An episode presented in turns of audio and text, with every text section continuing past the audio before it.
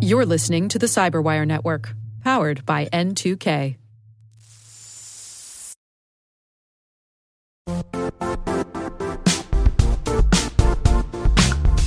Don't struggle to align your organization's cybersecurity with business risk. Get the only solution that goes beyond reacting to threats with vulnerability and risk monitoring. You need the next evolution of MDR, and only Critical Start delivers it. Critical Start doesn't just monitor and respond to threats. They put you in control by detecting suspicious activities, quickly responding to contain threats, and identifying your most critical assets and protecting them against vulnerabilities and exposures. With continuous visibility, expert guidance, and measurable risk reduction, Critical Start has redefined what it means to manage cyber risk. Demonstrate provable security maturity to your leadership while positioning your program to achieve the greatest risk reduction per dollar spent. Stop fearing risk and start managing it with Critical Start. Visit criticalstart.com and request a demo today. That's criticalstart.com.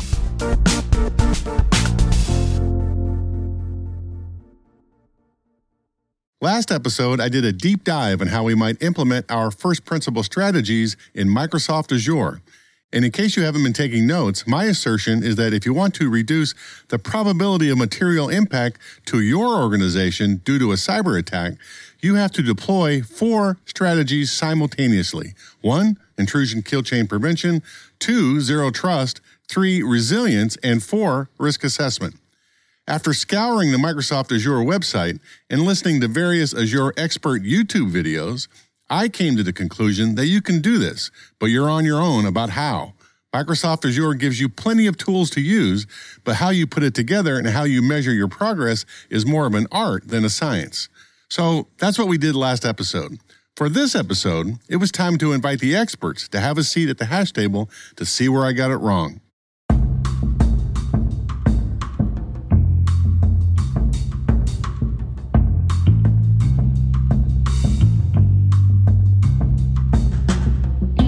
My name is Rick Howard. You are listening to CSO Perspectives, my podcast about the ideas, strategies, and technologies that senior security executives wrestle with on a daily basis.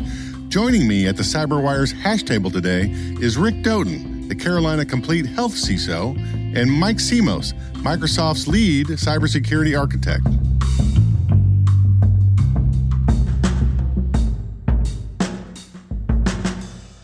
Before we get started with the first principles, though, it was interesting to hear Rick Doughty's take on Microsoft's cloud migration strategy for its customers. Even though most of us have been moving workloads into the cloud for a number of years now, and yes, I consider SaaS applications like, you know, Office 365, Concur, DocuSign, they're all cloud workloads. Cloud providers give their customers a subtle nudge, though, to move even more workloads into the cloud. Here's Rick.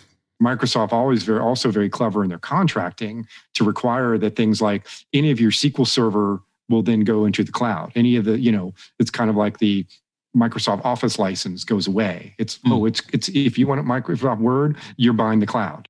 In other words, gone are the days when we would download an app, use it, save our data locally, and be done with it. Now everything has a tie back to the cloud somehow. I asked Rick if he still had any doubts about being able to secure workloads in the cloud somewhere. He said he didn't for the most part, but the one thing that still nags at him is the single vendor problem. Once you commit to a cloud provider, Microsoft or any of them, it will be difficult to extract yourself once you have any sizable or meaningful workloads running there. It's not simply a matter of copying your data from one cloud provider to another. That data could be stored in lots of different places within the cloud provider's network. It can be done, but you aren't turning that tire on a dime. Oh, you can get your data out, but you might never be certain if you deleted it all once you've done with the copy. Rick Doughty says that this single cloud provider problem is similar to the old Jimmy Stewart 1946 Christmas movie, It's a Wonderful Life. And by the way, I love that movie. I cry every single time when the entire town comes in to save Jimmy Stewart at the end of the movie. But there's this one scene when the Depression is just starting and everybody in town is trying to get their money out of the old building and loan bank that Jimmy Stewart runs. So Jimmy tries to talk the crowd out of it. You're, you're thinking of this place all wrong, as if I had the money back in a safe. I, the, the money's not here. Well, your money's in Joe's house. That's right next to yours. And in the Kennedy house, and Mrs. Maitland's house, and, and a hundred others. Just like the money in Jimmy Stewart's building alone, your data is not in one place. It's scattered across the Microsoft infrastructure. I don't know. Here's Rick Doughty again. It's it's like I, I just you know it was Christmas time, right? So we saw um you know It's a Wonderful Life. It was like I want my did. money back. It's like well well your money is in Bob's house and George's house and everything. Like I don't know where it is. I don't have it. Yeah. You know, cloud was that way. Be that as it may, it looks like cloud deployments are here to stay. But it isn't like many of us had some grand strategy when we picked our cloud provider. In the early days, we picked what we knew. Here's Rick Doughty again. it's kind of like a convenience what they knew um, what has a better like development platform like aws certainly is much more geared towards development on it than azure whoever is choosing to go to the cloud what they feel most comfortable with is what they go to. Not because there's like and it, and they may have even in large companies will go through risk assessments of what's this bringing and and built a whole ssp uh, of, about you know doing stuff in, in the cloud in, in aws but you know it, you know the impetus for it is not strategic but more like this is what we know. You know it's again based on requirements. It's like you know we have some that are are in one or the other because our partners are already in one or the other mm-hmm. and so it's like oh we have a whole platform on azure it's like all right well i guess we're writing our own Azure then One thing did pop out in this discussion. Whether or not you use one cloud provider or some sort of hybrid approach will probably depend on how big you are. What is emerging is that organizations are managing these different kinds of environments with different teams. If you are a big organization and you're running workloads in, say, Google, Amazon, and Microsoft clouds, you probably have a team for each. Likely, you have a team that manages the glue between all of them also. But if you are a small organization, you don't have the resources for that kind of thing. The smaller you are, the simpler you're going to want it. At the very small end, you might be using Azure and a handful of Azure security products and calling it a day. At the extreme other end, very large organizations will be using a mix of the cloud security products and other commercial tool sets. Here's Rick again. we will have a totally different team for AWS and a totally different team for Azure and a totally different team for Google. And development teams would be unique to each of those as well and unique to different product types. We're so big and so segmented that there's a team for everything and that they kind of coordinate or set up stuff to make sure that the developers can do what they can do only what they need to do at the time that for the time they need to do it. If you're smaller and you have nothing, I mean, sure, if they have it and there are tools already embedded that do this, make it easier, fine. I mean, something's better than nothing. With those preliminaries out of the way, I'm finally ready to talk about first principles in Azure. So let's start with resilience. For this part, I had to bring in the big guns from Microsoft to help me explain some of this stuff. As I said at the top of the show, Mike Simos is Microsoft's lead cybersecurity architect, and he had this to say about resilience in Azure.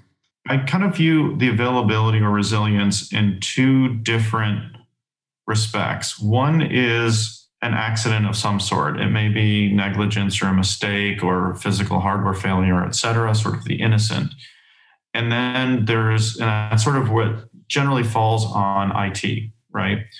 And then you have the security side of it, which is disruptions in availability because of a malicious attack, because someone deliberately is trying to do it, whether it's an insider or an external attacker.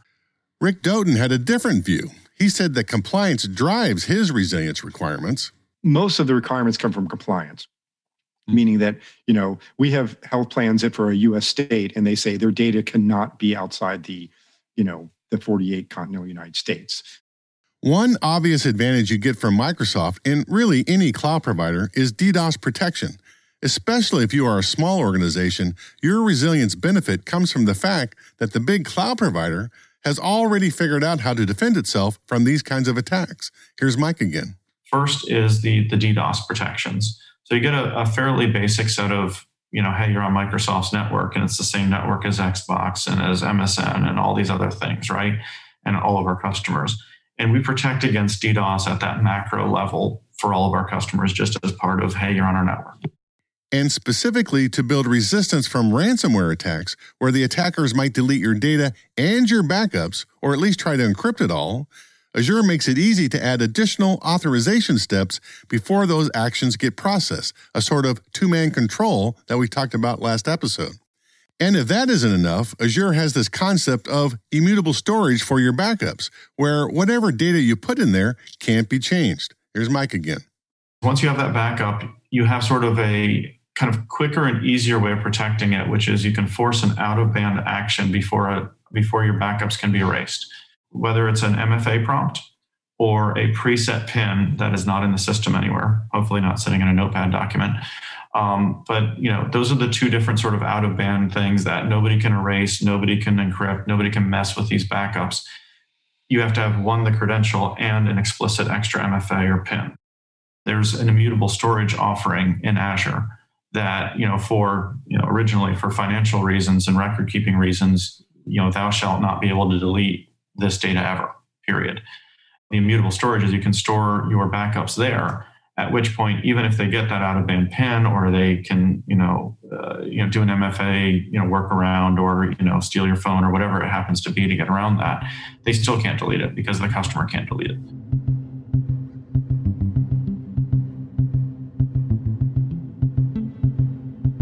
For Zero Trust, if you go back to the original John Kindervag white paper that he published when he was at Forrester back in 2010, Zero Trust adopts the mindset of least privilege and need to know. The idea is that you assume the bad guys are already in your network and design it from there. Microsoft adds another component to this idea, and in hindsight, a completely obvious one unequivocal proof of who or what is accessing and processing resources. At Microsoft, we have these three principles assume breach, least privilege, and explicit verification. But Rick Doughty had an even more draconian solution at Carolina Complete Health. None of our cloud infrastructure is internet facing. There's no contact with the outside world. And so it is isolated access through trusted um, you know, points and supported through our, our own data centers, you know, as extension of our data centers, I guess what I'm saying. And let's not forget about putting our sysadmins into a very special zero trust category. That's one of the fundamental assumptions of our privilege access guidance is you want two different access paths, one for users, one for admins. And that way you can keep a nice high usability, but still secure user path. And then you can really turn it up to 11, as it were, for the admins. And you're only inconveniencing the admins and you do the special stuff for those because they have a greater impact. They have greater access. In the last episode, we talked about how Azure customers rent virtual network spaces through subscriptions that are bound to geographical regions. Customers can then create multiple subnets within your virtual network designed for specific business functions like, you know, finance, marketing, and IT. Customers can then establish network security groups or NSGs for each subnet to enhance their zero trust posture. Like I said in the last episode, NSGs are like mini stateful inspection firewalls that allow blocking rows between subnets based on IP addresses, ports, and tags. But that is a fairly primitive mechanism. Azure also has a higher order zero trust construct called management groups. I know, not a very sexy name, but according to Orion Withrow from Cloud Academy, quote, an Azure management group is a logical container that allows Azure administrators to manage access, policy, and compliance across multiple Azure subscriptions in mass, end quote. Here's Mike again. Yeah, so network security groups are great for, you know, they're just like a subnet with a, essentially a firewall between them, you know, to, to be analogous to on prem. And so they're very good at that. And if your, you know, sort of business compartments fit nice and neatly into that, um, they can be used in that way. In most organizations, we often find that, you know, when you try to put a firewall rule between two business applications, it tends to not work because there's this complicated application layer interaction um, across them and, and the way that they interact. And it's usually not very well documented, honestly. So you've got the subscriptions that kind of contain all the resources. And then you have the groups of subscriptions, um, which we call management groups. And those tend to be a little bit more conducive to here's all the finance stuff, which may be, you know, three or four different things. After looking at Azure for a bit now, it's clear to me that there are many tools in the Microsoft utility belt that could help security practitioners with their zero trust journey. What I mean is that there are many tactical widgets available to create a least privilege and need to know environment. What is missing, though, is some mechanism that will give us a sense of how our zero trust policies are doing at the strategic level. And like I said in the last episode, this is not a hit on Microsoft, From what I can tell, no cloud provider does this very well because it's really hard to do.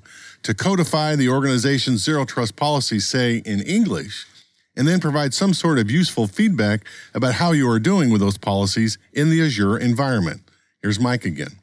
Getting a clear picture of what good looks like um, is, is definitely emerging out of the fog, but it is it is quite a challenge to get there. I mean, there's you know organizations are complex technically and they're evolving, um, especially as cloud capabilities come out and many people embrace them partially and you have this massive hybrid of, of the new and the ancient and every generation in between.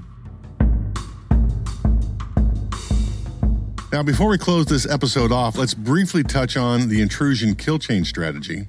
It's brief because Microsoft doesn't provide any overt capability that lets customers assess how well they are doing against, oh, let's just pick one at random. How about the Doppelpaymer ransomware gang? Or how about the Electric Panda Chinese cyber espionage group? Or any of the other 100 or so known adversary sets that are currently operating today. Instead, Microsoft bases its protections on the framework from the Center for Internet Security, or CIS for short. These are a set of 20 best practices that can guide you through the process of creating a layered cybersecurity strategy. According to Justin Grotto from Securacy, quote, research suggests that implementing CIS controls can reduce the risk of a successful cyber attack by as much as 85%, unquote. Here's Mike again. So from a prevention kill chain perspective um, in Azure, we we have kind of a you know we have two different um, options, right? We have a bunch of native controls that are built in. We've got the Azure firewall. We've got you know protections for Azure storage. You know all the way up and down the chain, all across the resources. Um, and so there's a lot of those controls which we document in the Azure Security Benchmark, um, specifically how to address that in uh, I don't know 20, 30, 40 categories that are heavily aligned to the CIS uh, framework, but you know uh, we map it to just about all the frameworks. So there's uh, there's sort of all those built-in uh, controls there, um, but we also um, provide you know particularly useful on the infrastructure as a service or IaaS side. Um, uh, the ability to uh, bring in through the marketplace and whatever else you want to bring on your your VMs, um, any number of you know popular firewalls, IDS, IPS capabilities, um, code security capabilities, et cetera. Again, this is not a hit on Microsoft. Most security vendors don't do this, but what's frustrating is that they are so close to getting this done. They can prevent many different and isolated malicious behaviors, but with no context. They can't say whether or not they could stop the entire collection of activity that the Iranian cyber espionage group Charming Kitten strings together across the intrusion kill chain. And we know roughly 95% of what all adversary groups are doing. Don't believe me? Check out the MITRE ATT&CK wiki. In other words, security vendors try to stop any adversary from using a generic technique. Okay, that's laudable. But what I want to know is whether or not Charming Kitten is in my network and whether they are successful in accomplishing their mission. Which brings us to the end of looking at Microsoft Azure through the lens of first principle thinking. Overall, I would say that Azure provides you the tools to deploy your four strategies, but they don't do it for you. They have a robust set of capabilities that make it possible to build virtual networking environments that are resilient and follow a zero trust strategy. They don't really talk about intrusion kill chain prevention, but they offer a standard set of security tools that we could use to do it ourselves.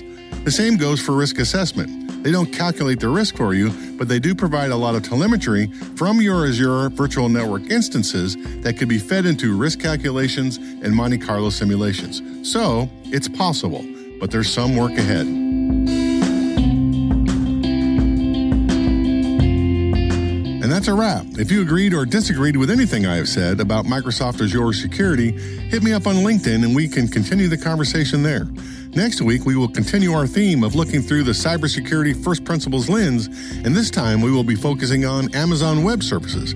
Can you deploy the four strategies in that cloud environment?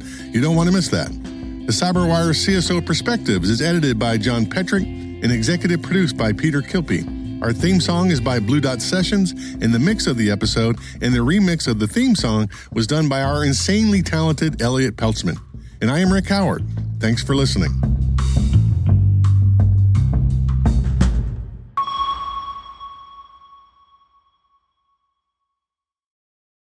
If you enjoyed this preview of CSO Perspectives, be sure to subscribe to CyberWire Pro and get access to the rest of this episode, as well as all past seasons of CSO Perspectives ad free. And you all know I love getting rid of the ads. Visit thecyberwire.com slash CSO Pro. That's thecyberwire.com slash CSO PRO to explore the many benefits of CyberWire Pro and to subscribe.